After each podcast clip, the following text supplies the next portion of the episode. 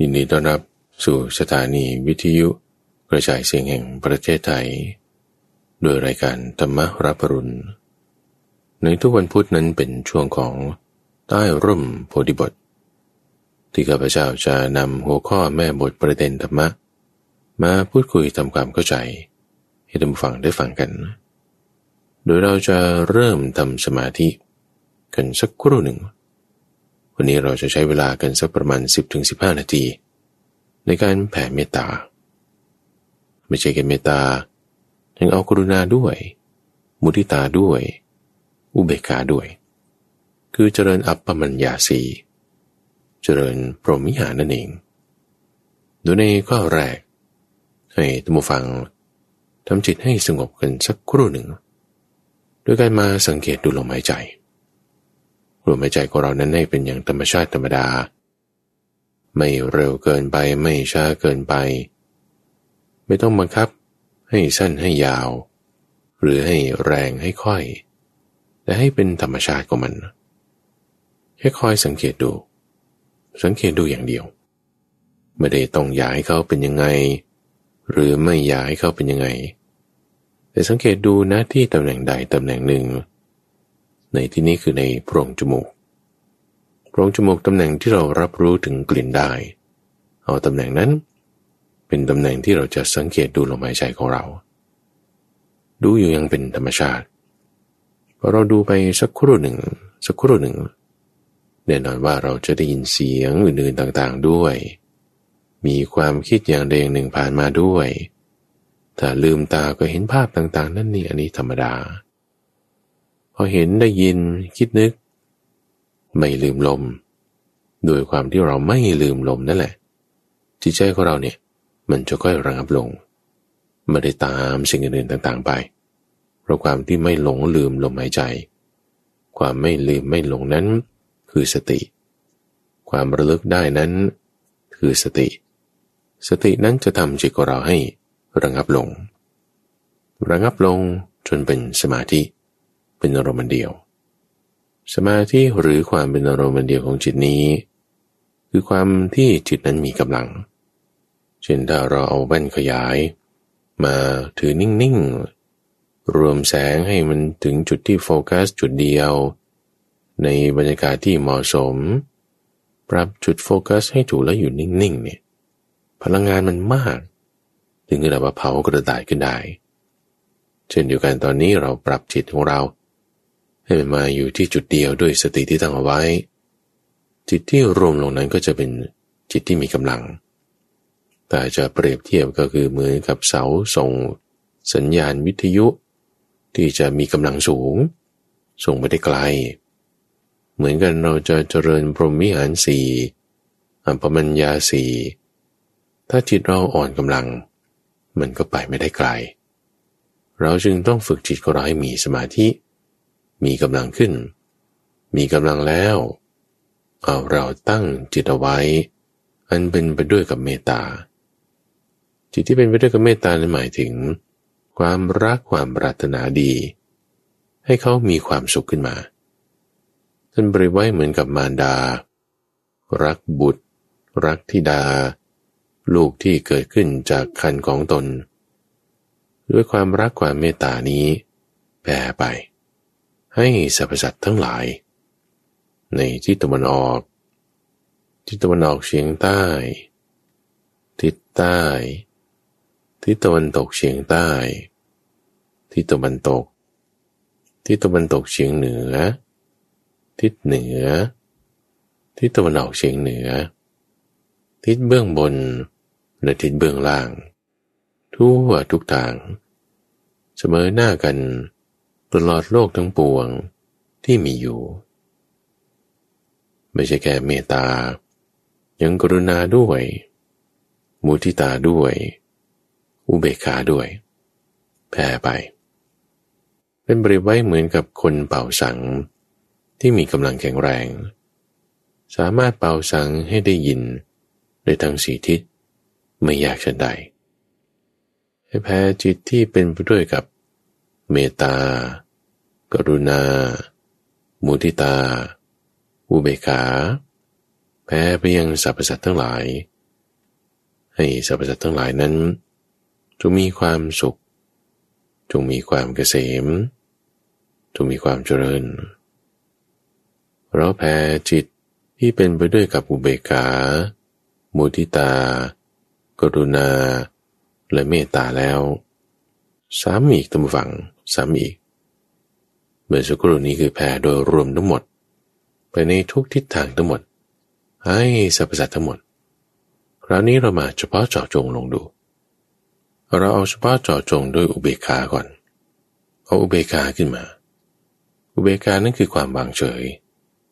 วางเฉยในอารมณ์วางเฉยในความรู้สึก ไม่ว่าสิ่งนั้นจะเป็นสุขหรือเป็นทุกข์ที่มากระทบ ไม่ว่าจะมาจากทางทิศเบื้องหน้า ทิศเบื้องขวา เบื้องหลัง เบื้องซ้าย เบื้องบน หรือเบื้องล่าง ทั่วทุกทาง ไม่ว่าสิ่งที่มากระทบนั้น จะสุขหรือทุกข์ จากสัตว์สองเท้าหรือสัตว์สี่เท้า จากสัตว์ที่มีเท้ามากหรือไม่มีเท้า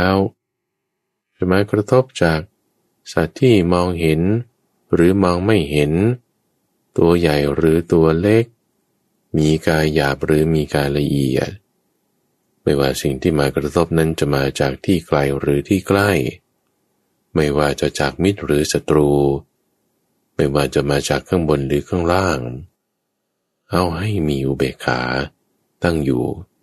จะมีความวางเฉยแผ่ไปในทุกทิศทาง ในทุกสรรพสัตว์ไม่ว่าสิ่งนั้นจะรักเราเกลียดเราชอบเรา หรือยังไงก็ตาม มีความวางเฉยได้ แผ่ความอุเบกขา แผ่ความวางเฉย ไปยังสรรพสัตว์ทั้งหลาย ต่อมาอีกเราตั้งจิตไว้ เฉพาะจอจงลงมา ในเรื่องของมุทิตา มุทิตานั้นคือความยินดีในความสุข หรือพ้นจากทุกข์ที่ใครสักคนใดคนหนึ่งมี ไม่อิจฉาริษยา มีจิตที่ยินดีด้วย ไม่ว่าคนนั้นก็จะพ้นจากทุกข์หรือมีความสุข ไม่ว่าสิ่งนั้นจะเป็นสัตว์สองเท้าหรือสี่เท้า จะเป็นสัตว์ที่มีเท้ามากหรือไม่มีเท้า อยู่ในทิศเบื้องหน้า เบื้องขวา เบื้องหลัง เบื้องซ้าย เบื้องบนหรือเบื้องล่าง ไม่ว่าจะเป็นตัวใหญ่หรือตัวเล็ก ไม่ว่าจะเห็นได้ด้วยตาหรือมองไม่เห็น จะเป็นสัตว์ที่มีกายหยาบหรือกายละเอียด จะเป็นสัตว์ที่อยู่ในที่ไกลหรือที่ใกล้ จะเป็นสัตว์ที่เรารักหรือเราเกลียด หรือเขาจะเกลียดเราหรือเขาจะรักเราก็ตาม ถ้าเขามีความพ้นทุกข์ ประสบความสุขอย่างใดอย่างหนึ่ง ยินดีด้วย อนุโมทนาด้วย มีความปรารถนาดีในข้อนี้ แพ้ให้หมด ไม่มีกัก ไม่เว้นไว้ ไปในทุกทิศทาง ให้เหมือนกับว่า มีมากจนมันไม่หมด ให้ไม่อั้น ให้ทุกคน ให้ทุกประเภท ในทุกทิศทาง ในทุกสรรพสัตว์ทั้งหลายแพ้กระแสแห่งความมุทิตา คือความปรารถนาดีนี้ไป ยินดีไป ไม่อิจาริษยา มีความยินดีมีความอนุโมทนาด้วย จากนั้นมาตั้งจิตไว้ด้วยกับกรุณาทุกฝัง กรุณานั้นคือความปรารถนาให้ ถ้าเจอความทุกข์อย่างใดอย่างหนึ่ง ก็พ้นจากความทุกข์นั้นเสียจนเปรียบเทียบไว้เหมือนกับเพชฌฆาต หรือนักฆ่า ได้รับคำสั่ง ได้รับหมายมาแล้ว ว่าต้องไปฆ่าคนนี้ ต้องไปจัดการคนนี้ แต่พอไปถึงแล้วจะลงมือ อืม ไม่ทำก็แล้วกัน ให้เขาพ้นจากความทุกข์นี้ซะนี่คือความกรุณา ที่มีในจิตใจของนักฆ่า มีตัวฝังทุกคนมีหมด เราตั้งจิตนี้ไว้ด้วยกับกรุณา เอาความกรุณานี้มาตั้งไว้ในจิตใจของเรา แพ้ไปยังสรรพสัตว์ทั้งหลาย ในทิศเบื้องหน้า ไม่ว่าสัตว์นั้นจะเห็นได้หรือมองไม่เห็น ไม่ว่าจะมีสองเท้าหรือสี่เท้าแพ้ไปยังสรรพสัตว์ในทิศเบื้องขวา ไม่ว่าสิ่งนั้นจะตัวใหญ่หรือตัวเล็ก อยู่ในที่ไกลหรือที่ไกล้ก็ตามแผ่ไปยังสรรพสัตว์ทั้งหลายในทิศเบื้องหลัง ไม่ว่าสิ่งนั้นจะมีเท้ามากหรือไม่มีเท้า มีรูปหยาบหรือรูปละเอียดก็ตาม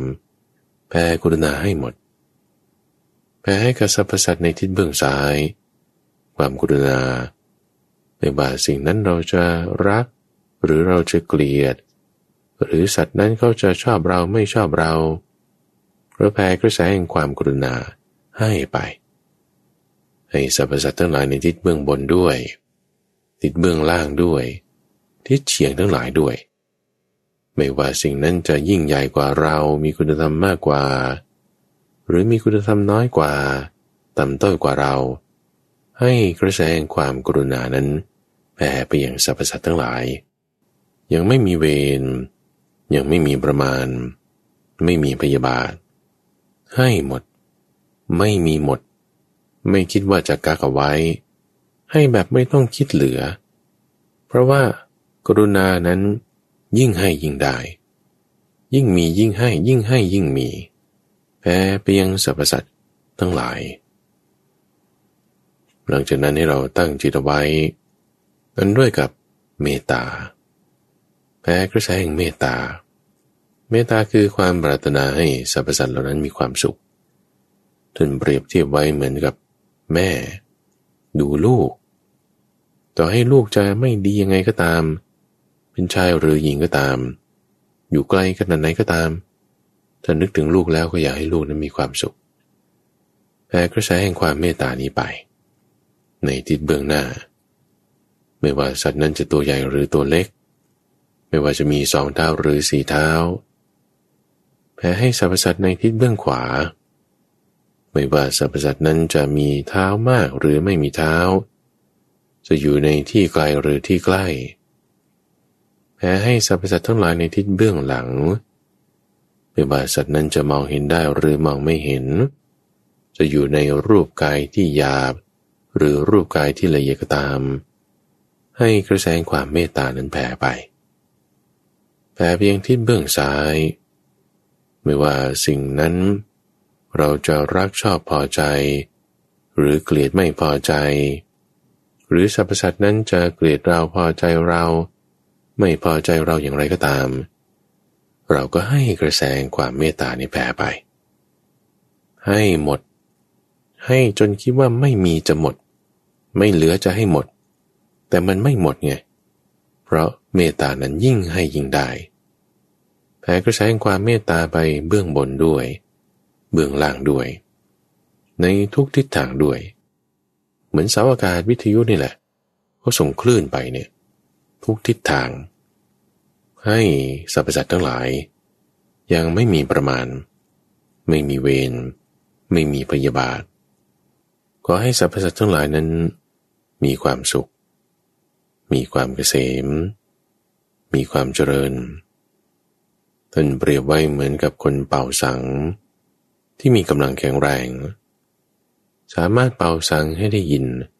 ในทางสีทิศไม่ยากชันใด เราพึงตั้งจิตไว้ อันเป็นไปด้วยกับเมตตา ตั้งจิตไว้อันเป็นไปด้วยกับกรุณา ตั้งจิตไว้อันเป็นไปด้วยกับมุทิตา และตั้งจิตไว้อันเป็นไปด้วยกับอุเบกขา แพ้ไปยังสรรพสัตว์ทั้งหลายจะนั้นเหมือนกัน ก็ให้สรรพสัตว์ทั้งหลาย จงมีความสุข จงมีความเกษม จงมีความเจริญ แล้วก็แผ่เมตตา กรุณา มุทิตา และอุเบกขา ให้ตัวเราเองด้วย คือขอให้ตัวข้าพเจ้านั้น ปราศจากการผูกเวร ปราศจากความเกลียด ปราศจากความโกรธ และรักษาตนให้มีแต่ความสุขกาย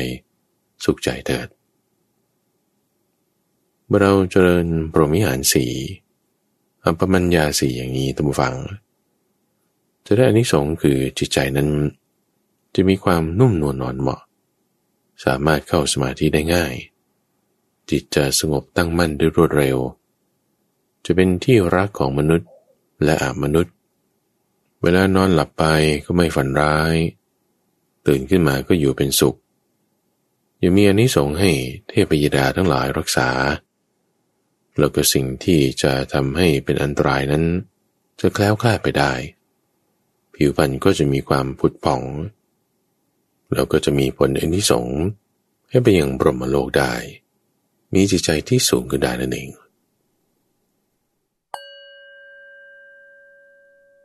เอาละท่านผู้ฟัง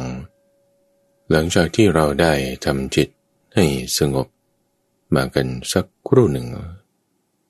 ก็มาทำความเข้าใจในแม่บท หัวข้อ ประเด็น ประเด็นแม่บทหัวข้อที่ครั้งหนึ่ง พระพุทธเจ้าของเราท่านเคยยกขึ้น เป็นประเด็นที่ปรารบ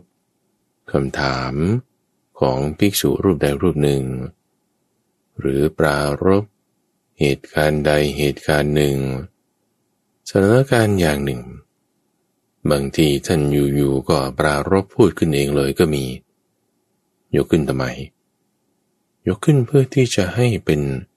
เส้นทาง เป็นหนทาง ที่จะนำพาเราไปสู่นิพพานได้ หลายเหตุการณ์ดำฝัง แต่ละเหตุการณ์แต่ละสถานการณ์ แต่ละประเด็นนั้น บางทีก็มีหลายข้อ ประเด็น หัวข้อนี้เราเรียกว่าเป็นแม่บท มาจากศัพท์ที่เราเรียกว่ามาติกา ที่หัวข้อต่างๆ เหล่านี้แหละที่เขาพยายามที่จะจดจำบอกต่อ เล่าบันทึกเอาไว้ เพื่อที่ไม่ให้ขาดคนที่เป็นมูลราก หมายถึงที่จะสืบต่อ จดจำเพราะว่ามันสามารถนำไปใช้นำไปปฏิบัติได้ คือถ้าลำพัง เราฟังพยายามทำความเข้าใจในตัวฟัง การศึกษาการเรียนมันก็ได้ระดับหนึ่ง ที่สำคัญก็คือว่า ต้องเอามาทำการคิดวิเคราะห์แยกแยะ แล้วยกตัวอย่างการใช้งานและที่สำคัญเลยทุกฟัง มันจะไม่ลืมเลยมันจะจำได้ดีมันจะได้เกิดประโยชน์ที่สุดนั้นก็คือ เอาไปใช้งานนั่นเอง การนำไปใช้การนำไปปฏิบัติ จึงจะเป็นจุดที่ทำให้แม่บทหัวข้อเหล่านี้ ไม่ขาดผู้ที่จะสืบต่อ ว่ามีการทำการปฏิบัติอยู่ในกายวาจาใจ จึงในตู้วันพุทธทุกฟัง เราจึงมีทั้งสองส่วน เอาสักสิบห้านาที ให้ทำจิตให้มีความสงบ เย็น นั่นคือการปฏิบัติ อีกประมาณสัก 45 นาที เอาเราก็มาทำความเข้าใจในหัวข้อแม่บทเหล่านี้ ในขณะที่ทำความเข้าใจก็ปฏิบัติไปด้วยทำความเข้าใจด้วยกำลังจิตที่ปฏิบัติมาด้วย จะทำให้ธรรมานั้นอยู่ว่าแต่แปดหมื่นสี่พันเลยทุกฝัง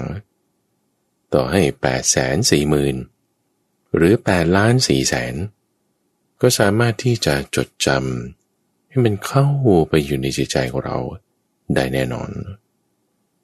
บางคนอาจจะคิดว่าโอ้ยธรรมะมันเยอะมากแล้วฉันจะไปจำไว้จะปฏิบัติยังไงได้ ได้ทุกฝังมันอยู่ที่จิตของเราอันเดียวนี่แหละ ตอนที่พระพุทธเจ้าท่านบัญญัติแต่งตั้งเปิดเผยจำแนกแจกแจง ก็มาจากจิตอันเดียวนี่แหละ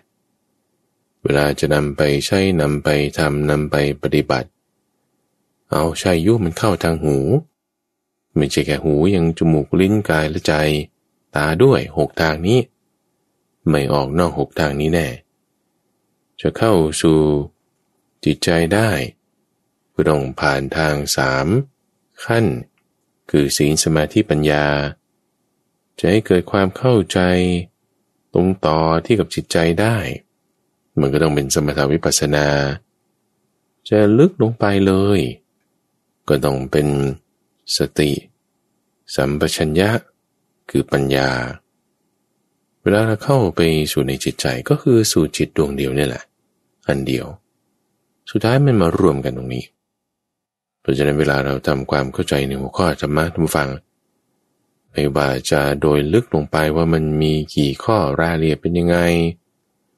หรือโดยสูงขึ้นไปว่ามันอยู่ในหมวดหัวข้อไหนต่อไป หรือจะไปในทางขวาง ว่ามันจะมีที่เกี่ยวข้องเทียบเคียงกัน ว่ายังไงยังไง ทั้งหมดเนี่ยมันเข้าสู่จิตใจของเรานั่นเองในทุกวันพุธนั้นเป็นช่วงของใต้ร่มโพธิบท ที่ข้าพเจ้าจะนำเรื่องราว เหล่านี้แหละ เป็นหัวข้อธรรมานั้นมาพูดคุยกันวันนี้ก็นำหัวข้อที่ชื่อว่า ประตูสิบเอ็ดบาน เป็นเรื่องราวที่ท่านพระอนุนได้เล่าให้กระบดีผู้หนึ่ง ชาวเมืองอัฐกะท่านผู้นี้ชื่อว่าทัศมะเนื้อหา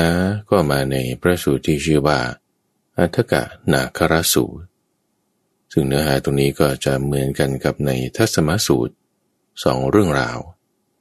ที่พูดถึงประตูสิบเอ็ดบานคำว่าประตูสิบเอ็ดบานนี้ไม่ได้เป็นพุทธพจน์ ไม่ได้แม้เป็นคำของท่านพระอนุนด้วยซ้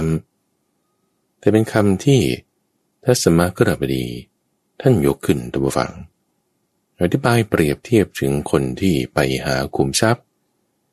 เออหน้าฉันได้ลายแทงมา ต้องการจะไปหาคุมทรัพย์ แม้จะเจอทางเข้าแล้วขุดออกมาเนี่ยแน่นอนว่าร่ำรวยแน่ มีลายแทงอยู่ ไปหาอยู่ เจอด้วย ทีนี้เวลาเจอเนี่ยไม่ได้เจอทางเข้าแค่คุมทรัพย์คุมเดียวนะ แต่ว่ามันต่อไปอีก แล้วก็ต่อไปอีก ขุมแรกเจอแล้วมีลายแทงต่อไป เอา้าขุมที่สองนี่ก็อยู่ตรงนั้น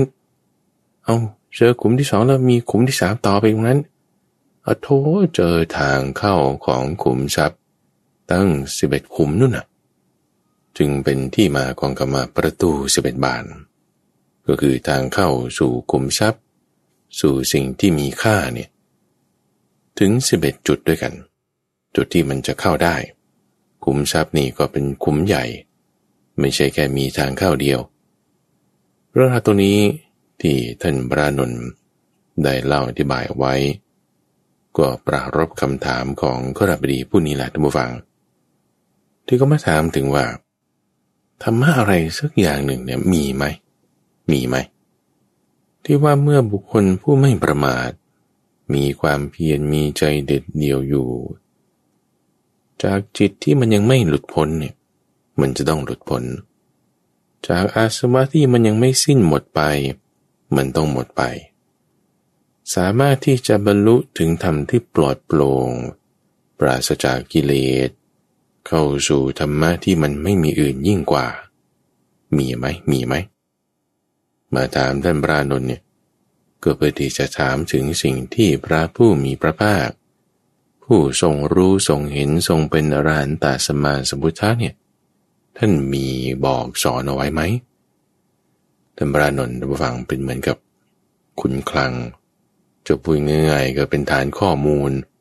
เป็นดัตเตอร์เบสคลังของธรรมะ ว่าในบรรดาที่พระพุทธเจ้าสอนหัวข้อหมวดธรรมอันเนี้ย มีไหมธรรมะอันใดอันหนึ่ง ที่จะพูดง่าย ๆ คือให้ถึงนิพพานได้ว่างั้นเถอะอะให้จิตที่มันยังไม่หลุดพ้นให้หลุดพ้น อาสวะที่มันยังไม่สิ้นก็ให้สิ้น ให้รู้ถึงนิพพานได้ท่านพระนนท์บอกว่ามีอยู่ ประเด็นหนึ่งที่น่าสนใจในเรื่องราวนี้ก็คือว่า เอ๊ะทำไมก็ดาบดีคนนี้ ที่เขาอยู่ที่เมืองอัตกะ เดินทางมาที่เมืองปาตลีบุตร แล้วก็ข้ามฝั่งแม่น้ำคงคามาที่เมืองเวสาลี หาท่านพระนนท์ถามเรื่องนี้นะเออทำไมไม่ไปหาพระพุทธเจ้าเองเลยตัวในพระสูตรนี้เขาก็ไม่ได้บอกถึงด้วยว่าพระพุทธเจ้านั้นประทับอยู่ที่ไหน ซึ่งปกติแล้ว ในพระสูตรเรื่องราวเนี่ยต่อให้ เรื่องนั้นไม่ได้เกี่ยวกับพระพุทธเจ้า คือหมายถึงไม่ใช่เป็นพระพุทธเจ้าตรัส เป็นท่านพระสารีบุตรคุยกับท่านพระโกธิกะ เขาก็ยังจะต้องบอกว่าไอ้ตอนนั้นเนี่ยพระพุทธเจ้าประทับอยู่ที่ไหน แต่เรื่องนี้ไม่ปรากฏเห็นเลยทำไมข้าพเจ้านี่ตั้งข้อสันนิษฐานว่าคงเป็นช่วงเวลาที่พระพุทธเจ้านั้นปรินิพานไปแล้วใหม่ ๆ ไม่นาน แล้วเทมปรานนท์เนี่ยก็มักจะอยู่ที่เมืองเวสาลี แล้วกิจการงานในสมัยนั้นที่เมืองปัตตลีบุตรนี่ก็มีมาก โดยพระเจ้าอาชาศัตรูเนี่ยพยายามที่จะพัฒนาเมืองปาตลีบุตร ให้มาเป็นเมืองที่สำคัญ ในการที่จะบุกไปตีในแคว้นไวสาลี ก็คงจะเป็นสถานการณ์เวลานั้น ที่อาจจะมีการสั่งซื้อสินค้า ส่งข้าวของมาจากเมืองอัตกาชนบทปลายแดน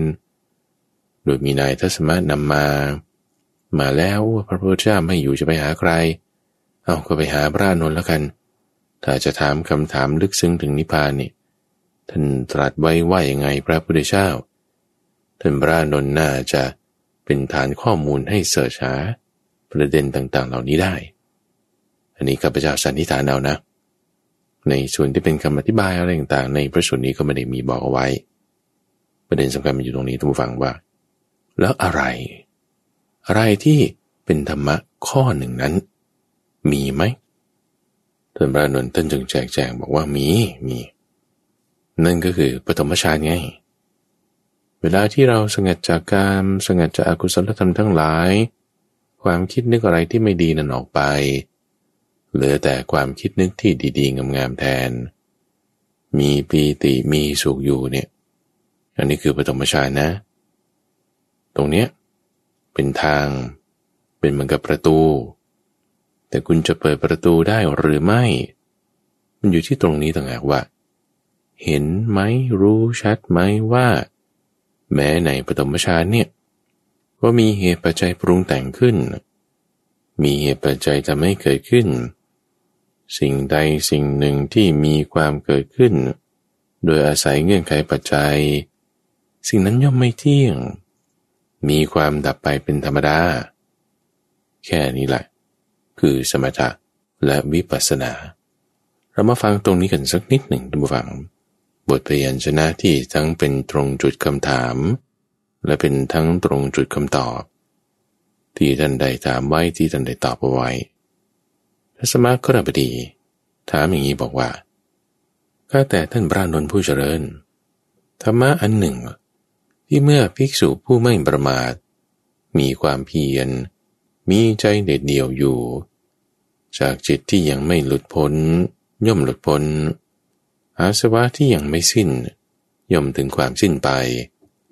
และย่อมบรรลุถึงธรรมที่ปลอดโปร่งจากกิเลสเป็นเครื่องประกอบไว้ อันไม่มีธรรมอื่นยิ่งไปกว่า ที่ยังไม่บรรลุ อันพระผู้มีพระภาค ผู้รู้ผู้เห็น เป็นพระอรหันตสัมมาสัมพุทธเจ้าพระองค์นั้นตรัสไว้ มีอยู่แล้วหรือท่านพระนันตอบว่าเพราะนั้นมีอยู่ คือภิกษุในธรรมวินัยนี้สงัดจากกามสงัดจากอากุศลธรรมทั้งหลาย บรรลุปฐมฌาน มีวิตกวิจารมีปีติและสุข อันเกิดจากความวิเวกแล้วตั้งอยู่ในธรรมได้ เธอพิจารณาอยู่อย่างนี้ ย่อมรู้ชัดว่า แม้ปฐมฌานนี้ อันเหตุปัจจัยปรุงแต่งขึ้น ก่อสร้างขึ้น ก็สิ่งใดสิ่งหนึ่ง อันเหตุปัจจัยปรุงแต่งขึ้น ก่อสร้างขึ้น สิ่งนั้นไม่เที่ยง มีความดับไปเป็นธรรมดา เธอตั้งอยู่ในธรรม คือสมถะและวิปัสสนานั้น ย่อมถึงความสิ้นไปแห่งอาสวะทั้งหลาย ถ้าไม่ถึงความสิ้นไปแห่งอาสวะทั้งหลาย เพราะยังมีความยินดีเพลิดเพลินในธรรม คือสมถาวิปัสสนานั้น ก็จะถึงความสิ้นไป แห่งสังโยชน์เรื่องรายรัดเบื้องต่ำห้าอย่าง เธอย่อมเป็นโอปาติกะ คือผุดเกิดขึ้น จะปรินิพานในภพที่ไปเกิดนั้น ไม่เวียนกลับจากโลกนั้นเป็นธรรมดาระบดีนี่แหละคือธรรมะอันหนึ่ง ที่เมื่อภิกษุ ผู้ไม่ประมาท มีความเพียร มีใจเด็ดเดี่ยวอยู่ จากจิตที่ยังไม่หลุดพ้นย่อมหลุดพ้น อาสวะทั้งหลายที่ยังไม่สิ้น ย่อมถึงความสิ้นไป ย่อมบรรลุถึงธรรมที่ปลอดโปร่งจากกิเลส อันเป็นเครื่องประกอบไว้ อันไม่มีธรรมอื่นยิ่งไปกว่า ที่ยังไม่บรรลุ อันพระผู้มีพระภาค ผู้ทรงรู้ทรงเห็น เป็นอรหันตสัมมาสัมพุทธเจ้าพระองค์นั้นตรัสไว้แล้ว สั้นๆแค่นี้จงฟัง เรามาวิเคราะห์ข้อความสั้นๆตรงนี้ ที่สำคัญนั่นก็คือคำว่า สมถะวิปัสสนานั่นเอง ส่วนที่เป็นสมถะนั้นก็คือ สมาธิในที่นี้หมายถึงปฐมฌาน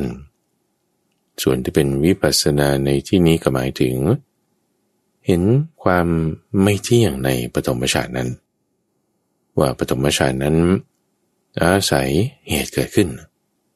อาสิ่งใดเกิดแบบนี้มันก็ไม่เที่ยง การเห็นความไม่เที่ยงนั้น คือวิปัสสนา สองอย่างนี้ประกอบกัน นี้แหละ มันจะทำให้บรรลุถึงนิพพานได้ แม้แต่ว่าถ้ายังยินดีในสมถาวิปัสสนาอยู่นะอย่างน้อยๆ เนี่ย ก็ต้องได้เป็นอนาคามีนะ เพราะว่ายังมีความยินดีในข้อนั้นอยู่ ความยินดีในที่นี้ก็คือยังมีอวิชชาอยู่นั่นแหละ ยังมีความเป็นตัวตนว่าเออฉันมีสมาธิมีวิปัสสนา ทีนี้จะบอกว่าวางทั้งสองอย่างได้ เข้าใจถึงความที่สิ่งนั้น เป็นอวิชชา มีอวิชชาเป็นรากฐานอยู่ ก็สามารถวางแม้สมถวิปัสสนา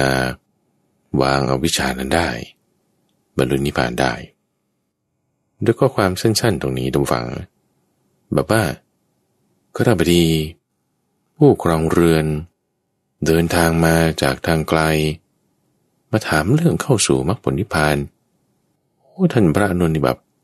จัดหนักเลยอะเอาสั้น ๆ ตรงเนี้ยแต่ว่าเอาเต็มๆเลยอะเหมือนตอกลงไปนี่ เอาตรงจุดตรงประเด็นที่สุดแล้ว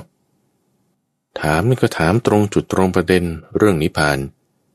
ไม่ได้ถามว่า เออจะยังไงถึงจะค้าขายร่ำรวย ไม่ได้ถามว่าโอ้ทำยังไงถึงจะพ้นจากโรค ไม่เลยนะ ถามเข้าจุดเข้าประเด็น ท่านก็ตอบให้เข้าจุดเข้าประเด็น อันนี้นะคือ ประตูบานแรกท่านยังอธิบายถึงอีกท่านผู้ฟังว่าไม่ใช่แค่ปฐมฌานนี้นะ ที่เป็นอย่างนี้นะ ยังฌานสองคือตุติยฌานยังฌานสามคือตติยฌานยังฌานสี่คือจตุตฌานเหมือนกันเลย แบบนี้เหมือนกันหมด แล้วไม่ใช่แค่รูปฌานสีนะ ยังอัปปมัญญาสีด้วย คือเมตตาไง เมตตา กรุณา มุทิตา แล้วก็อุเบกขาในลักษณะอย่างที่เราฝึกปฏิบัติกันมาเมื่อสักครู่นี่แหละ โดยบทเพียนชนะแบบนั้น นั้นไม่มีเวรไม่มีประมาณ ไม่มีพยาบาท ให้กับทุกสรรพสัตว์ในทุกทิศทาง ไม่มีเว้นไว้ เอามาแทนใส่ในฌานหนึ่งสองสามสี่นั้นได้เลย เรื่องของเมตตากรุณามุริตา แล้วก็อุเบกขา ยังไม่ใช่แค่ รูปฌานสี่ไม่ใช่แค่อัปปมัญญาสี่ยังมีอารูปฌานอีกสามอย่างด้วยนะ คืออากาสานัญจายตนะ วิญญาณัญจายตนะ อากินจัญญายตนะ นี่ยังมีอีกสามเพราะฉะนั้นสี่บวกสี่บวกสามมันก็ได้สิบเอ็ดไงสิบเอ็ดอย่างเนี้ยเป็นหัวข้อที่เราว่าเป็นช่องทางเป็นประตู ที่ท่านพระนนท์บอกว่าเออ พวกนี้มันไม่เที่ยงนะ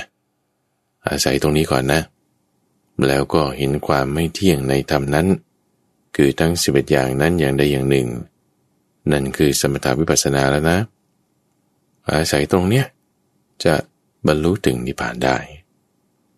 แต่สมาครบดีทำฟัง ได้ฟังเรื่องราวแค่นี้นะโอ้ยซาบซึ้งใจมาก บอกว่าตัวเองเนี่ยมาสแสวงหาขุมทรัพย์อยู่หนึ่งขุม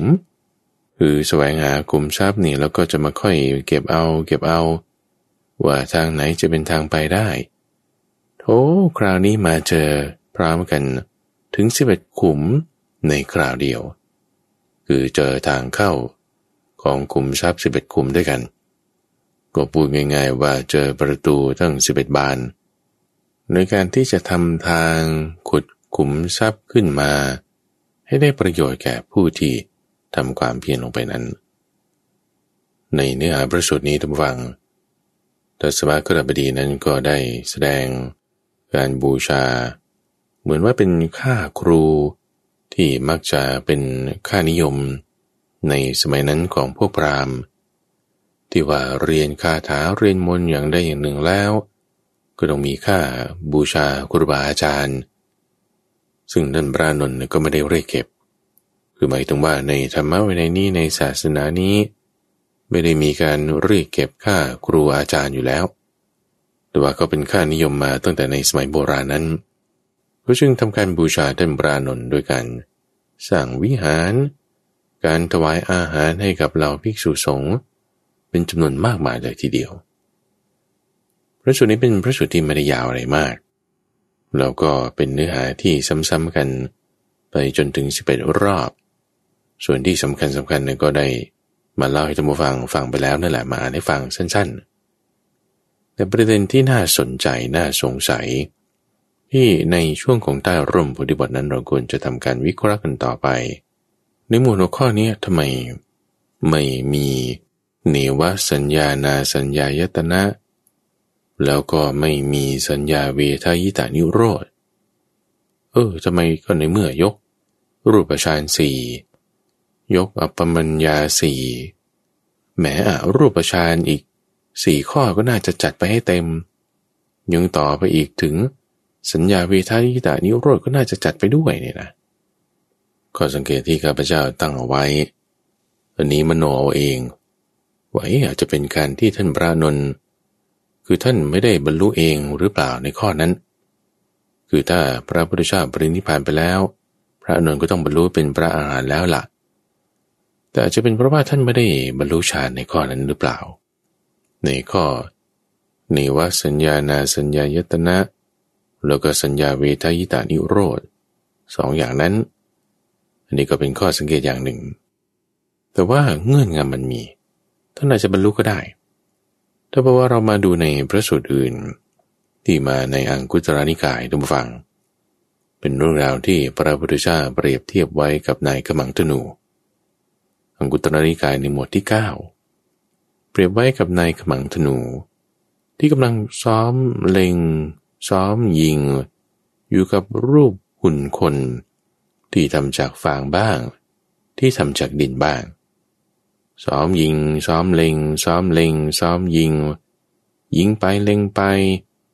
สมัยต่อมาเนี่ยก็จะเป็นนายกำลังธนูที่ยิงได้เร็ว ยิงได้ไกล สามารถทำลายหมู่พลนันใหญ่ได้ ในเนื้อหาอังคุตรนิกายหมวดเก้านี้เป็นพุทธพจน์นะ เป็นพระพุทธพจน์ที่พระพุทธเจ้าตรัสไว้กับเหล่าภิกษุทั้งหลาย โดยได้กล่าวถึงเรื่องตำนองคล้ายๆ กันเนี่ยท่านผู้ฟังว่า บุคคลเนี่ยถ้าอาศัยธรรมะเหล่านี้ ซึ่งจะพูดไปในที่นี้ก็จะมีหมวดเก้าอย่างด้วยกัน สามารถที่จะถึงความสิ้นไปแห่งอาสวะได้ หรือถ้าไม่งั้นก็ต้องเป็นอนาคามี จุดมุ่งหมายของหมวดธรรมะ อันนี้เหมือนกันเลยนะ ในอัตกะนาคสูตรนั้นมัชฌิมนิกาย ก็พูดถึงสิบเอ็ดข้อ ปรียบกับประตูสิบเอ็ดบาน ในอังคุตรนิกาย หมวดเก้าที่ชื่อว่าชายสูตรนี่ เปรียบเทียบกับในกำมังธนู ทั้งสองพระสูตรนี้ต่างก็มีจุดหมายเดียวกัน คือไปสู่นิพพานเหมือนกัน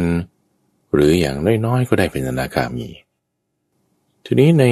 ชายสูตร อังคุตรนิกายเนี่ยท่านแจกแจงออกเป็นเก้าอย่างเนี่ยก็คือยกเซต ในเรื่องของฌานสีโดยเอาเนวสัญญานาสัญญายตนะ แล้วก็สัญญาเวทายตานิโรธมารวมกันเป็นสมาธิเก้าอย่าง ก็เรียกว่าอนุบุพวิหารสมาบัติทั้งเก้าข้อ มาเป็นเหตุเงื่อนไขปัจจัย ในการที่จะไปสู่นิพพานได้ ประเด็นที่สำคัญมันคือตรงนี้ทุกฝังว่า ในสองข้อสุดท้าย ข้อ 8 และข้อ 9 บทเป็นชนะนี่มันแตกต่างกันไปนิดหนึ่ง เรามาเจาะลงไปดูในรายละเอียดกัน เพราะว่านี้จะเป็นลักษณะที่ว่าเทียบเคียงกันไง ไปทางด้านข้าง เมื่อสักครู่นั้น เรากระโดดลงไปในเรื่องราวของทัศมกระบดี เจาะลึกลงไปว่ามันมีอะไรบ้าง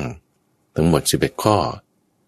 ต่อไปเราก็กระโดดไปทางข้างๆว่าเนื้อหาที่คล้าย ๆกัน ในชายสูตรอังคุตรนิกายเออก็มีเหมือนกันนะ นี่เรามาทางด้านข้างแล้วมาทางด้านข้างแล้วเจาะลงไปในรายละเอียดว่า ในอังคุตรนิกายชายสูตรเนี่ยท่านว่าไว้ในรายละเอียดว่ายังไง มีแตกต่างกันที่น่าสนใจตรงนี้ทุกฝัง แล้วบอกว่า ความสิ้นอาสวะมีได้ เพราะอาศัยฌานหนึ่งคือปฐมฌาน ความที่อาสวะมีได้เพราะอาศัยทุติยฌานตติยฌานจตุตฌานความสิ้นอาสวะมีได้ เพราะอาศัยอากาสานัญจยตนะ วิญญาณัญจยตนะ อากินจัญญายตนะนิวสัญญานาสัญญายตนะ แล้วก็สัญญาเวทายตานิโรธนี่เปิดหัวมาแต่ละข้อละข้อเนี่ยเหมือนกันตรงนี้ จุดมุ่งหมายที่จบลงไป ก็อย่างน้อยๆ ก็ต้องเป็นอนาคามี หรืออย่างสูงสุดก็ต้องเป็นพระอรหันต์ก็เหมือนกันตรงนี้ด้วย แต่ว่าไส้ในมันแตกต่างกันนิดหนึ่งนะฟัง โดยก็เริ่มต้นรายละเอียดของฌานแต่ละข้อปฐมฌานเป็นยังไงเอาก็สงัดจากกามสงัดจากอากุศลธรรมทั้งหลาย มีวิตกวิจารมีปีติสุขวากันไป นี่คือส่วนที่เป็นสมาธิ ก็ไล่ไป ในเอารูปฌานก่อนแล้วกันนะ ฌานหนึ่งสองสามสี่ก็ว่าไป เสร็จแล้วตรงส่วนที่เป็นวิปัสสนาตรงนี้ ท่านบอกไว้อย่างนี้บอกว่า ในปฐมฌานทุติยฌานตติยฌานแล้วก็จตุตฌานสี่ข้อเนี้ยมีรูปเวทนาสัญญาสังขารและวิญญาณ ที่กำลังทำหน้าที่กันอยู่ เธอเห็นธรรมเหล่านี้โดยความเป็นของไม่เที่ยง เป็นทุกข์ เป็นหัวฝี เป็นโรค เป็นลูกศร เป็นความยากลำบาก เป็นอาพาธ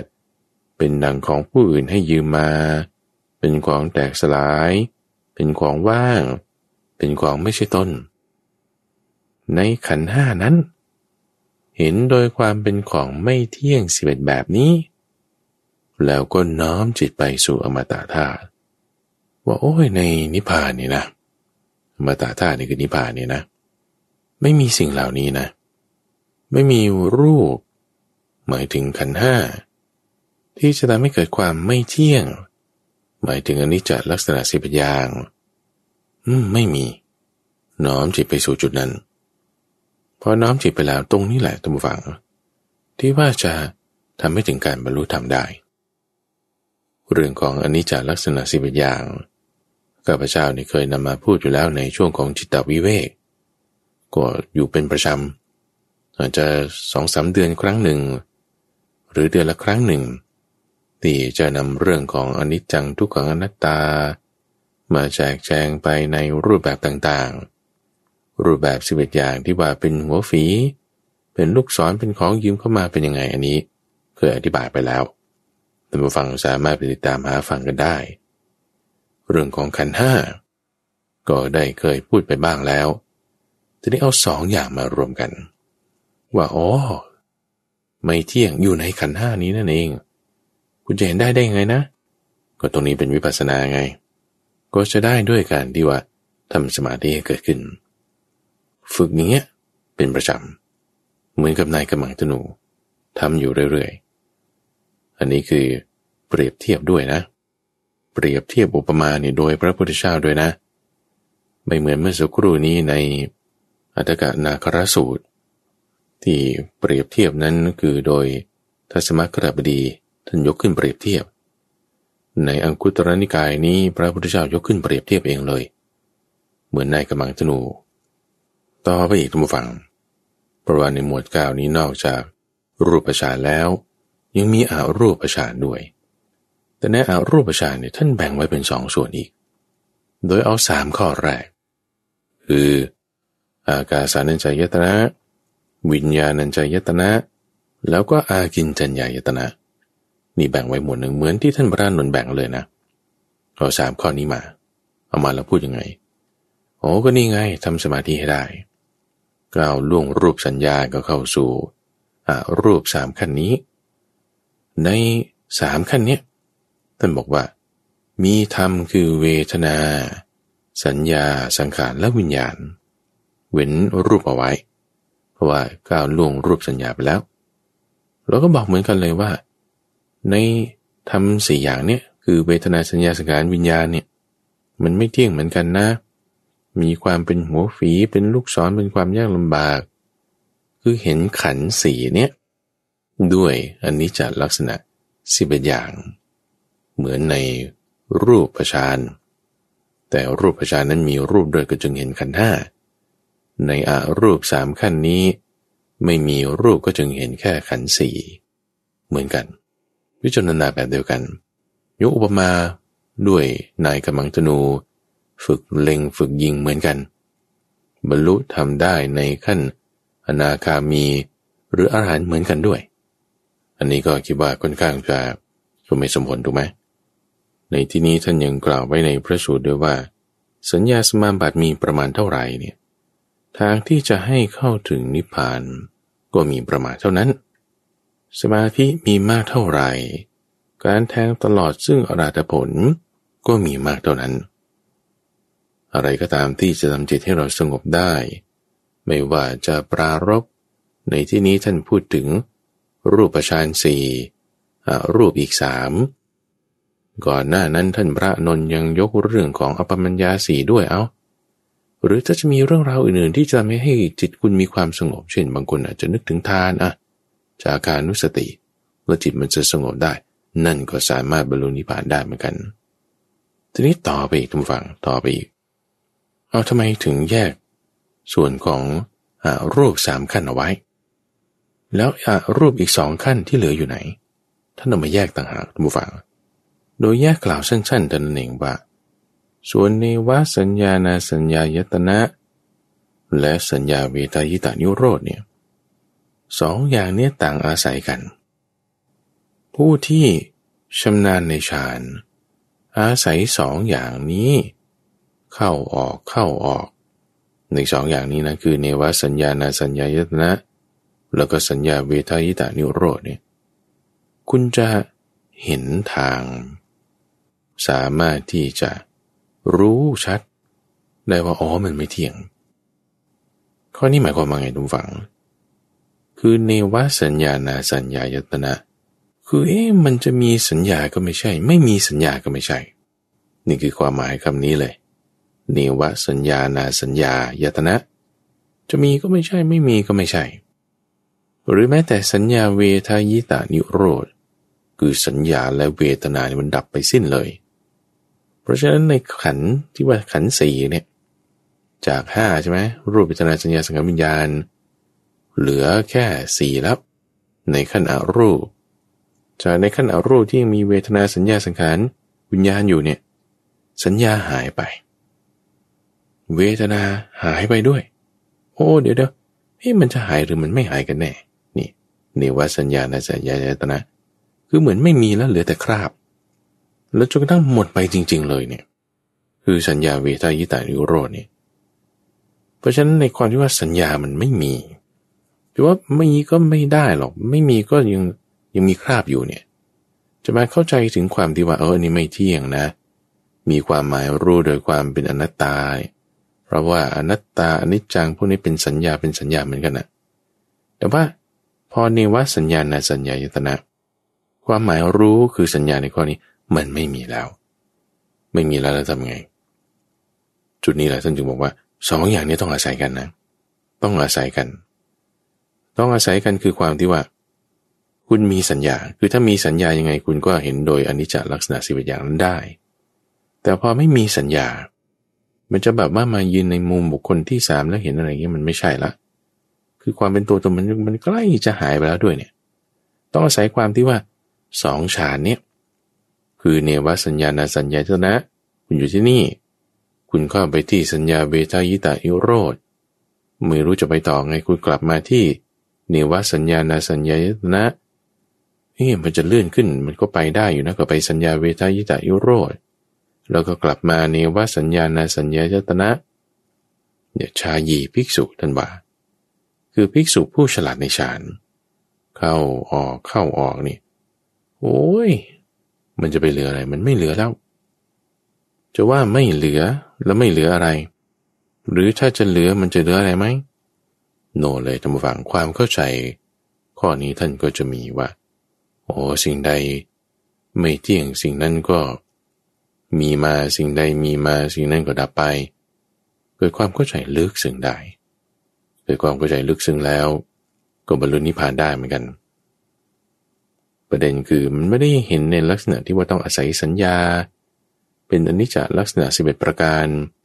คือเป็นวิปัสสนาในรูปแบบหนึ่ง ที่ไม่ได้ว่าจะอธิบายเป็นสัญญาได้ท่านจึงเรียกว่าเป็นอายตนะ แบบหนึ่งเรียกว่าเนวสัญญาณสัญญายตนะ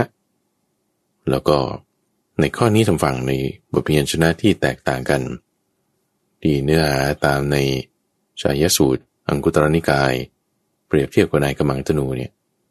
แยกส่วนอธิบายสองข้อนี้เอาไว้ จึงทำให้ข้าพเจ้าคิดว่า โอ้นี่แหละจึงเป็นเหตุที่ให้ท่านพระนนท์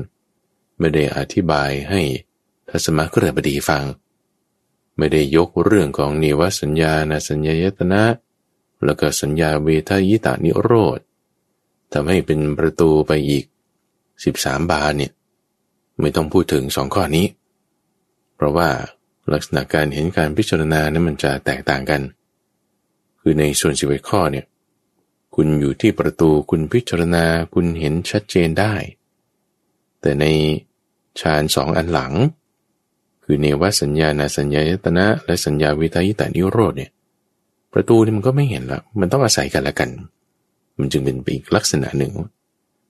อันนี้คือว่าเป็นข้อสังเกตที่ข้าพเจ้าตั้งไว้ว่าทำไม ธรรมรานนท์ถึงไม่ได้กล่าวถึงสองข้อนี้ให้มันเป็นสิบสามข้อไป อย่างไรก็ตามทุกฝังในการทำความเข้าใจของเราเนี่ยก็ต้องอาศัยการปฏิบัติ สมาธิกันต่างๆ เราก็ฝึกทำให้มีความละเอียดมากยิ่งขึ้น ก็จะทำให้เกิดความเข้าใจเป็นขั้นเป็นตอนได้ อันนี้เนื้อหาที่ข้าพเจ้ายกมานี่คือเอาตาม คือเอาตามเรื่องราวที่มาในพระสูตรท่านผู้ฟังอาจจะไปลองอ่านทบทวนดูสองข้อนี้เปรียบเทียบกัน ถ้าไม่เข้าใจเริ่มจากจุดตรงที่เราเข้าใจก่อน ประตูเนี่ยเราเข้าเราออกทุกวันทำไมเราจะไม่เข้าใจนี่เคยเปรียบเทียบไว้ด้วยซ้ำว่า เวลาที่มีอหิวาตก็โรคระบาดขึ้นเนี่ยคนเขาพังฝาเรือนหนีออกไปได้ออกทางประตูไม่ได้นะเก็จึงต้องมีประตูเฉพาะที่ทำขึ้น ที่ว่าประตูทั่วๆไปเพราะว่า เชื้อโรคหรือว่าอะไรมันจะไปอยู่ตรงนั้น จับตรงมือประตูเนี่ยแล้วมาจับตาจับจมูกเชื้อโรคมันก็เข้าไป โควิด หรือไม่ก็โรคอหิวามันก็ติดผ่านกันทั้งนั้น เขาก็ต้องออกประตูพิเศษ สร้างประตูขึ้นมาใหม่ พังฝาเรือนออกไป เราจะออกไปสู่นิพพาน ก็ต้องด้วยประตูที่เราสร้างขึ้น คือสมาธิ คือวิปัสสนา มีสมถาวิปัสสนาเป็นประตูที่เราสร้างไป สู่นิพพาน จะสามารถที่จะทำการปฏิบัติของเรานั้นให้มีที่สุดจบได้ แล้วการพัฒนาการปฏิบัติธรรมฟัง ก็เริ่มจากสิ่งที่เราเข้าใจได้ เอาคุณเข้าใจเรื่องประตูได้ใช่ไหม คุณเข้าใจเรื่องการฝึกซ้อมยิงธนูเล็งธนู กับรูปหุ่นคนหรือรูปหุ่นฟาง เออนั่นมันก็ เป็นการฝึกการกระทำเริ่มจากจุดตรงนั้น ที่เรามีอยู่ทำได้ พัฒนาให้เจริญมีมากขึ้นก็จะทำให้เกิดความเข้าใจในธรรมะวินัยนี้ เพิ่มเติมขึ้นได้แน่นอน ช่วงของใต้ร่มโพธิบทนั้นจะมาพบกับท่านผู้ฟังเป็นประจำในทุกวันพุธตั้งแต่เวลาตีห้ถึงหกโมงเช้าทางสถานีวิทยุกระจายเสียงแห่งประเทศไทย ข้าพเจ้าพระมหาไพบูรณ์อาภิปุณโญพบกันใหม่ในวันพรุ่งนี้เจริญพร